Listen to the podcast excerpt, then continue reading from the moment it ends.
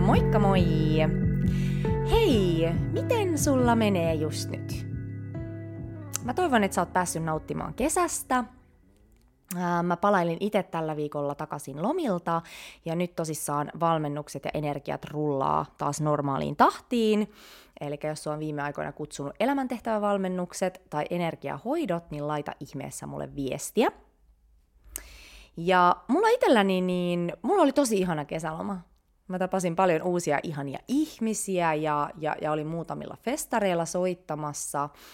Ja sitten muutaman viikon, niin mä olin ihan vaan sellaisessa flow-tilassa ilman sen kummempia suunnitelmia.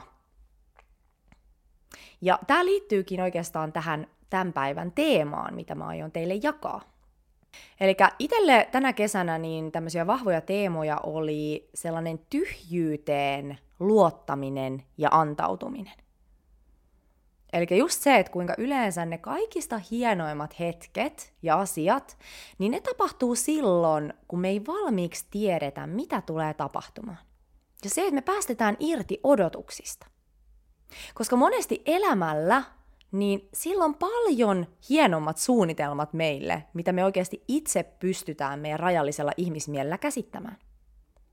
Eli se on tosi tärkeää, että me luodaan meidän elämään tyhjää tilaa ja luotetaan sellaisiin pieniin hiljaisuuden ja tyhjyyden hetkiin ennen kuin me aletaan esimerkiksi toimimaan. Ja tämä on myöskin se, että miten me annetaan sille korkeammalle tietoisuudelle, eli elämälle tilaa virrata meidän läpi.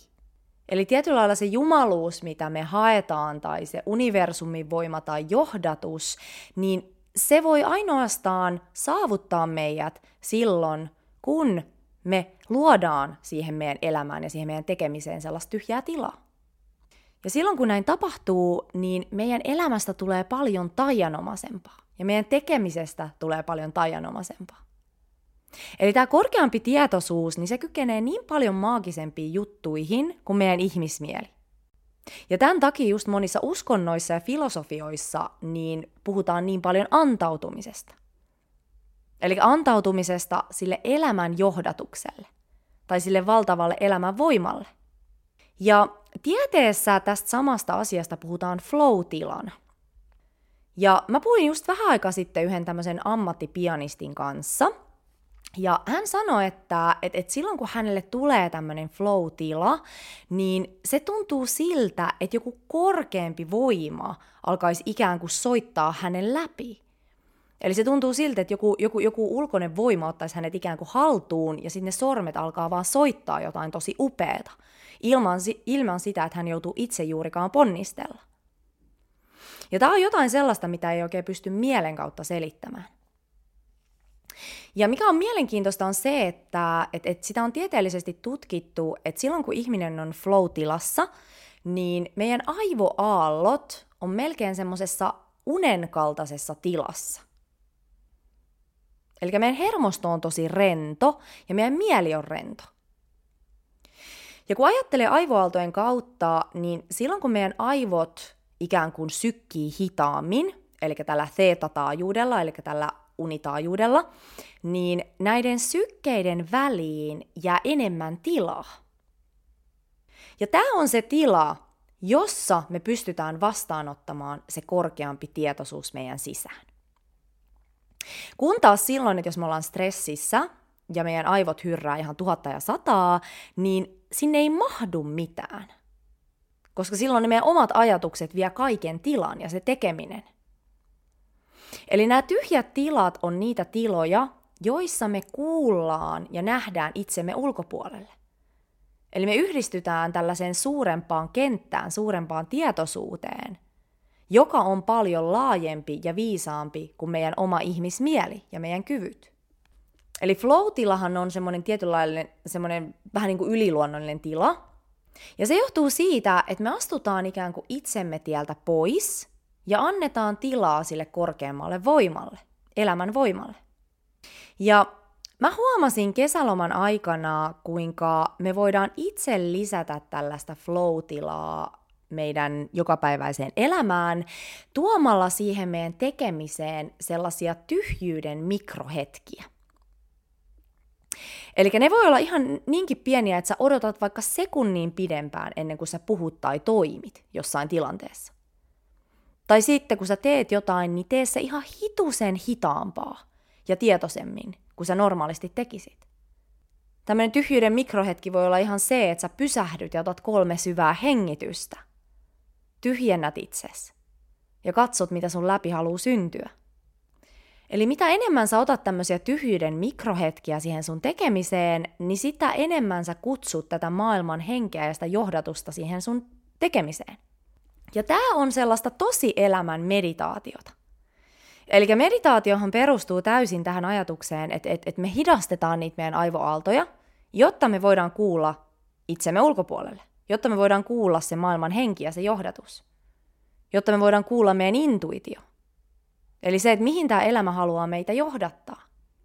Ja flow-tila syntyy silloin, kun me pystytään toimimaan meditatiivisessa tilassa. Eli toimimaan sen verran rauhallisesti, että sillä korkeammalla tietoisuudella, niin sillä on mahdollisuus alkaa kuljettamaan sitä meidän toimintaa. Ja tämä on myös se keino, miten me pystytään päästämään irti siitä iänikuisesta kontrollista ja elämän vastustelusta. Ja pystytään oikeasti antautumaan siihen elämän virtaan, jolloin kaikki ne meille oikeat asiat alkaa virtaamaan meidän elämään – ja mä muistan itse, kun mä olin vapaaehtoistyössä Taimaassa tällaisessa munkkiluostarissa, ja silloin viimeisenä päivänä se päämunkki, niin se tuli mun luo ja sanoi, että et, et, sä saat kaiken sen, mitä sä elämässä haluut, kunhan sä vaan hidastat tota sun tekemistä ja sun elämää. Ja mä en oikein hyväksynyt sitä alkuun, koska ensinnäkin mä oon generaattori ja mä rakastan tehdä asioita. Se tuo mulle energiaa, mä tykkään olla tietyllä lailla kiireinen. Mutta viime aikoina mä oon tajunnut, että mun ei tarvi karsia mitään, mitä mä teen. Vaan mun täytyy vaan luoda siihen mun tekemiseen näitä tyhjyyden mikrohetkiä. Eli hidastaa. Ja mä oon puhunut täällä jonkun verran esiintymisjännityksestä, ja mä tiedän, että myös moni teistä kokee samaa tietyissä tilanteissa, esiintymisjännitystä. Ja mä huomasin nyt kesällä itse, että miten valtava vaikutus näillä tyhjyyden mikrohetkillä on siinä esiintymistilanteessa. Eli yksi iso syy, miksi me niin sanotusti epäonnistutaan esiintymistilanteissa, on se, että me jännitetään niin paljon. Ja tämä jännitys saa meidän mielen kulkemaan ihan tuhatta ja sataa jolloin me ei pystytä olemaan ollenkaan läsnä siinä hetkessä. Eli siinä tulee semmoinen illuusio, että meidän täytyy täysin itse kontrolloida sitä tilannetta, jolloin me myöskin käperrytään tosi vahvasti itseemme. Mutta jos me uskalletaan ottaa sinne niitä tyhjiä tiloja ja niitä pieniä hiljaisuuden hetkiä, niin nämä on ne hetket, jolloin me annetaan sen johdatuksen ja sen intuition virrata siihen meidän tekemiseen.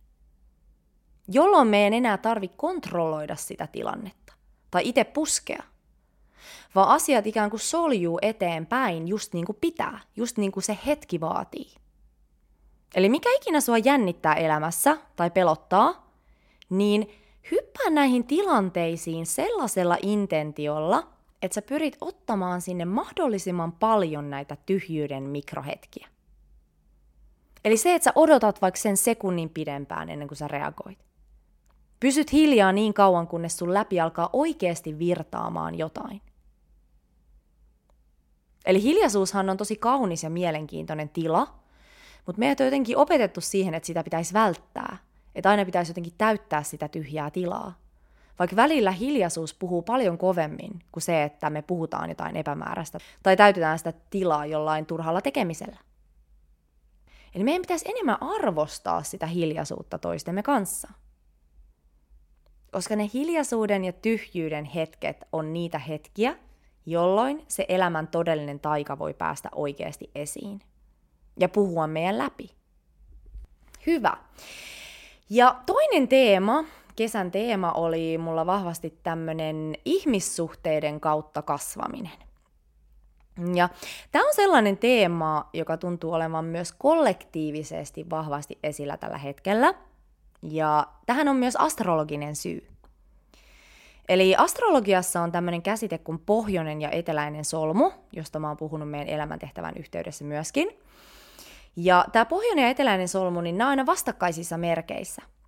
Ja eteläinen solmu tarkoittaa sitä energiaa, mikä me jo osataan. Ja sitten taas pohjoinen solmu tarkoittaa sitä energiaa, jota me työstetään. Ja kollektiivisesti me siirryttiin heinäkuussa Oinas- ja Vaaka-akselille. Ja tämä akseli kestää 18 kuukautta. Ja tämä akseli nimenomaan kuvastaa matkaa itsestä ihmissuhteisiin. Eli tämä on semmoista aikaa, jolloin ihmissuhteet on vahvasti tapetilla. Eli viimeiset vuodethan me ollaan aika lailla kollektiivisesti tehty töitä itsemme kanssa. Eli korona pakotti monet kääntymään sisäänpäin. Moni on kokenut henkisen heräämisen, huomannut, että ehkä se oma vanha elämä ei tunnukaan enää omalta. Ihmissuhteet on muuttunut. Moni ihmissuhde on jäänyt pois. Ja mikä henkiseen heräämiseen kuuluu, niin siihen kuuluu vahvasti sellainen yksinäisyyden aikakausi. Jolloin se meidän sisäinen maailma voi järjestäytyä uudelleen ilman semmoisia ulkoisia odotuksia tai tämmöisiä niin sanottuja häiriötekijöitä. Eli voisi sanoa, että tämä on se vaihe, jolloin se perhosen toukka menee sinne koteloon, jotta siitä voi transformoitua uusi hieno perhonen. Eli tämä on se vaihe, jossa sä meet sisimpään ja rupeat pohtimaan, että kuka sä todellisuudessa oot. Mitä sä haluat. Sä rupeat tekemään itse tutkiskelua, itse reflektio. Ja sä rupeat miettimään sitä omaa elämäntehtävää ja sitä, mikä oikeasti tekee sut onnelliseksi. Ja jos oot tällä hetkellä tässä vaiheessa, niin anna itsellesi täyslupa olla vähän erakko. Eli se on tosi tervettä. Ja se ei tarkoita sitä, että sä pysyisit siinä tilassa ikuisuuden. Eli se on vaan tämmöinen tosi tarpeellinen välivaihe. Ja tässä välivaiheessa saattaa olla sitä, että, että sun ei tee mieli mennä näkee sun kavereita. Jos sun ei tee mieli, niin älä mee, jää kotiin.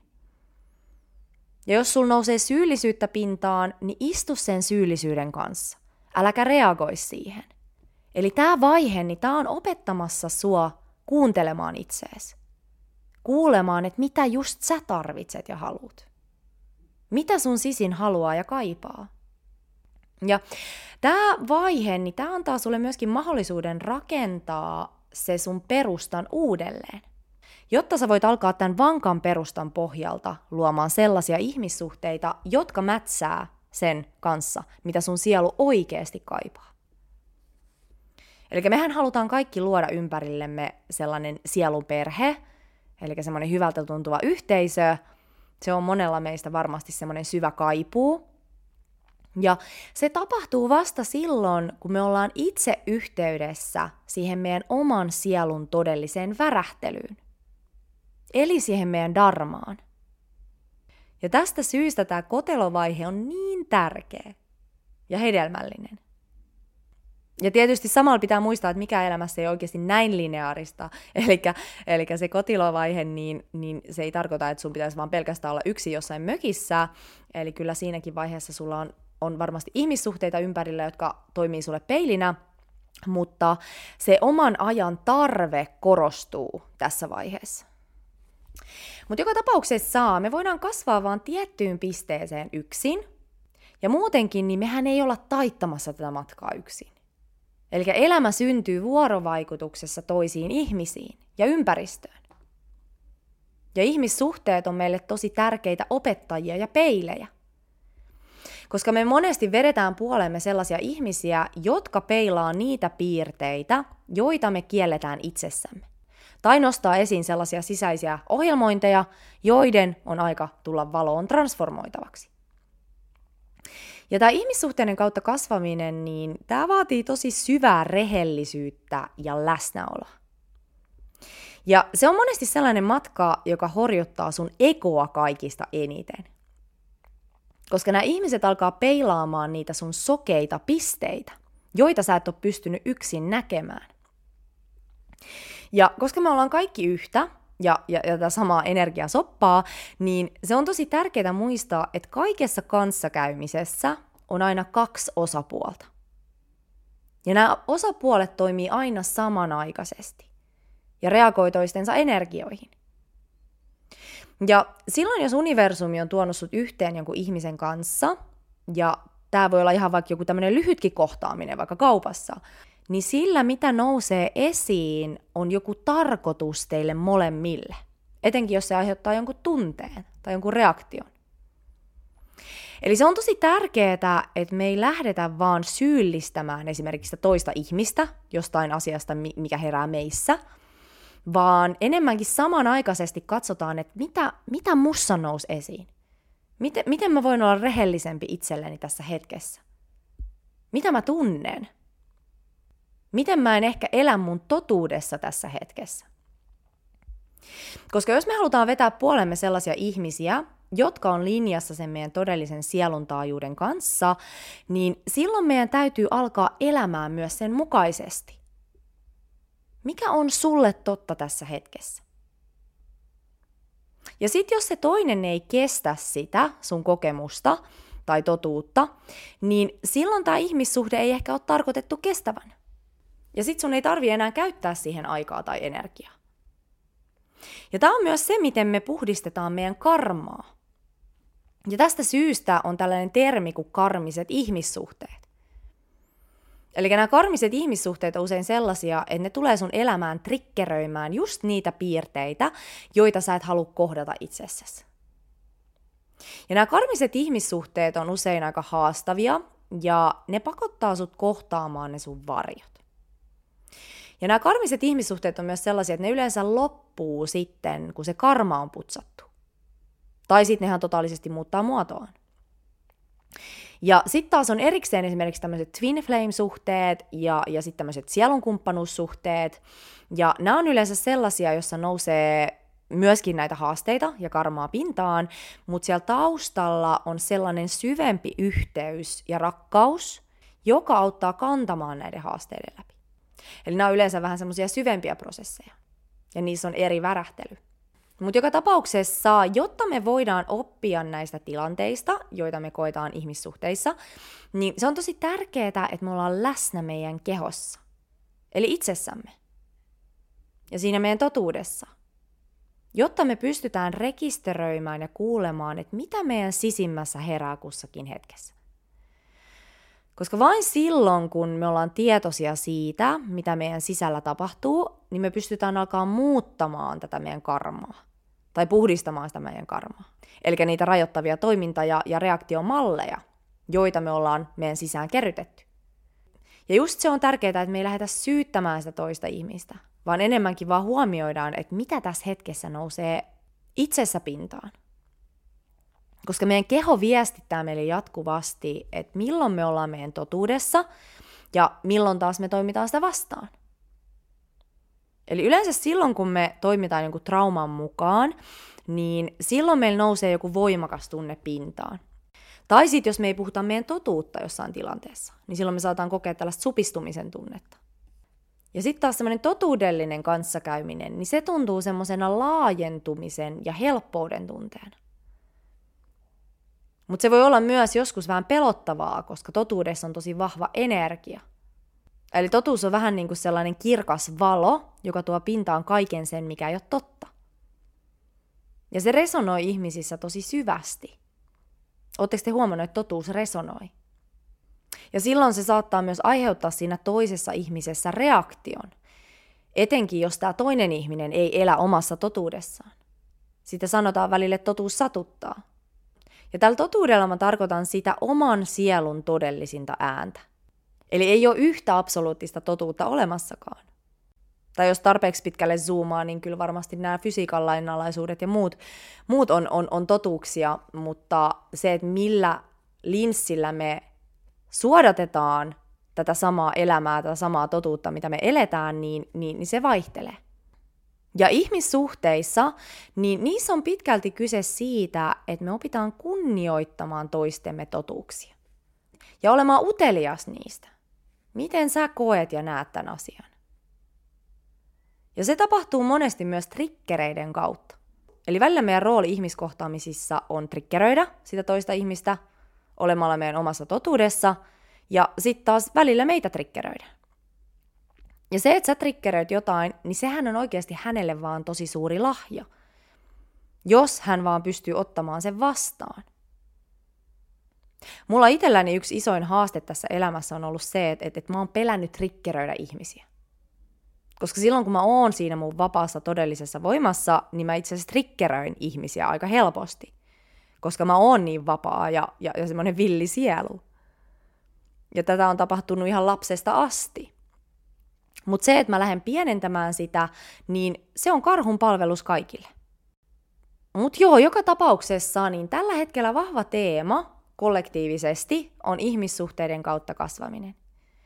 Ja, ja tällä hetkellä meitä haastetaan tosi vahvasti puhdistamaan sitä meidän karmaa, eli näitä meidän traumoja ynnä muuta, koska tämä maapallon värähtelytaajuus nousee niin huimaa vauhtia. Ja me ollaan siirtymässä tähän korkeamman tietoisuuden aikaan, jossa näillä matalammilla energioilla ei ole enää jalansijaa.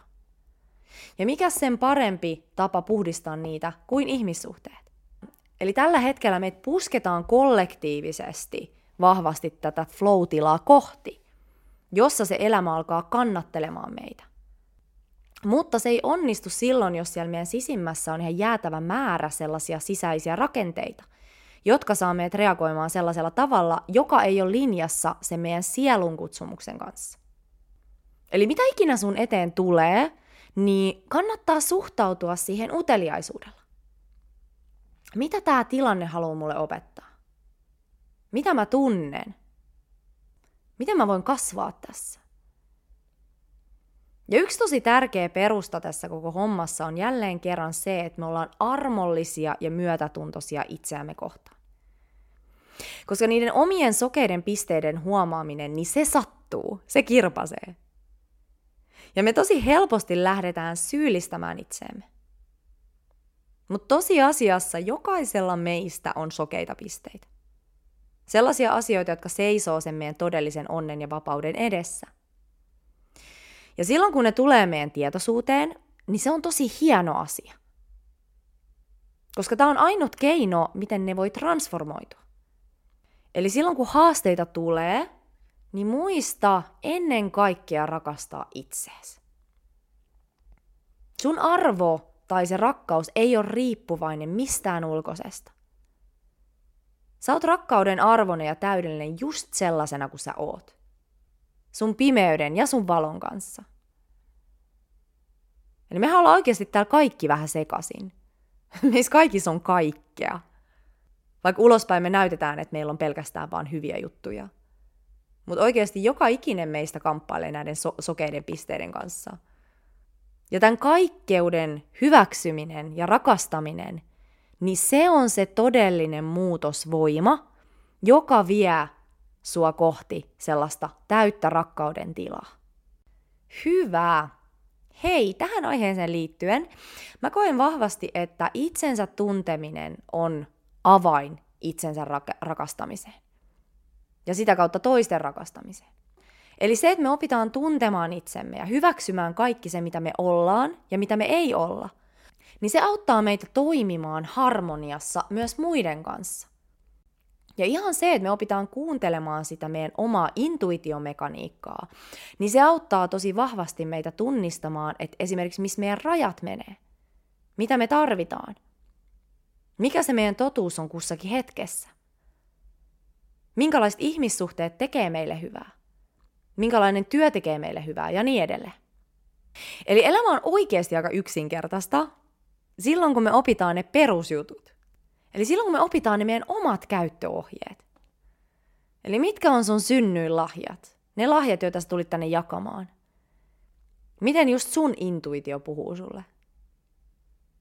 Mitkä on ne haasteet, joiden läpi sun sielu tuli tänne kulkemaan tässä elämässä? Ja kun sä nää tunnistat ja kehollistat, niin sun elämä alkaa linjautumaan just sun näköiseksi.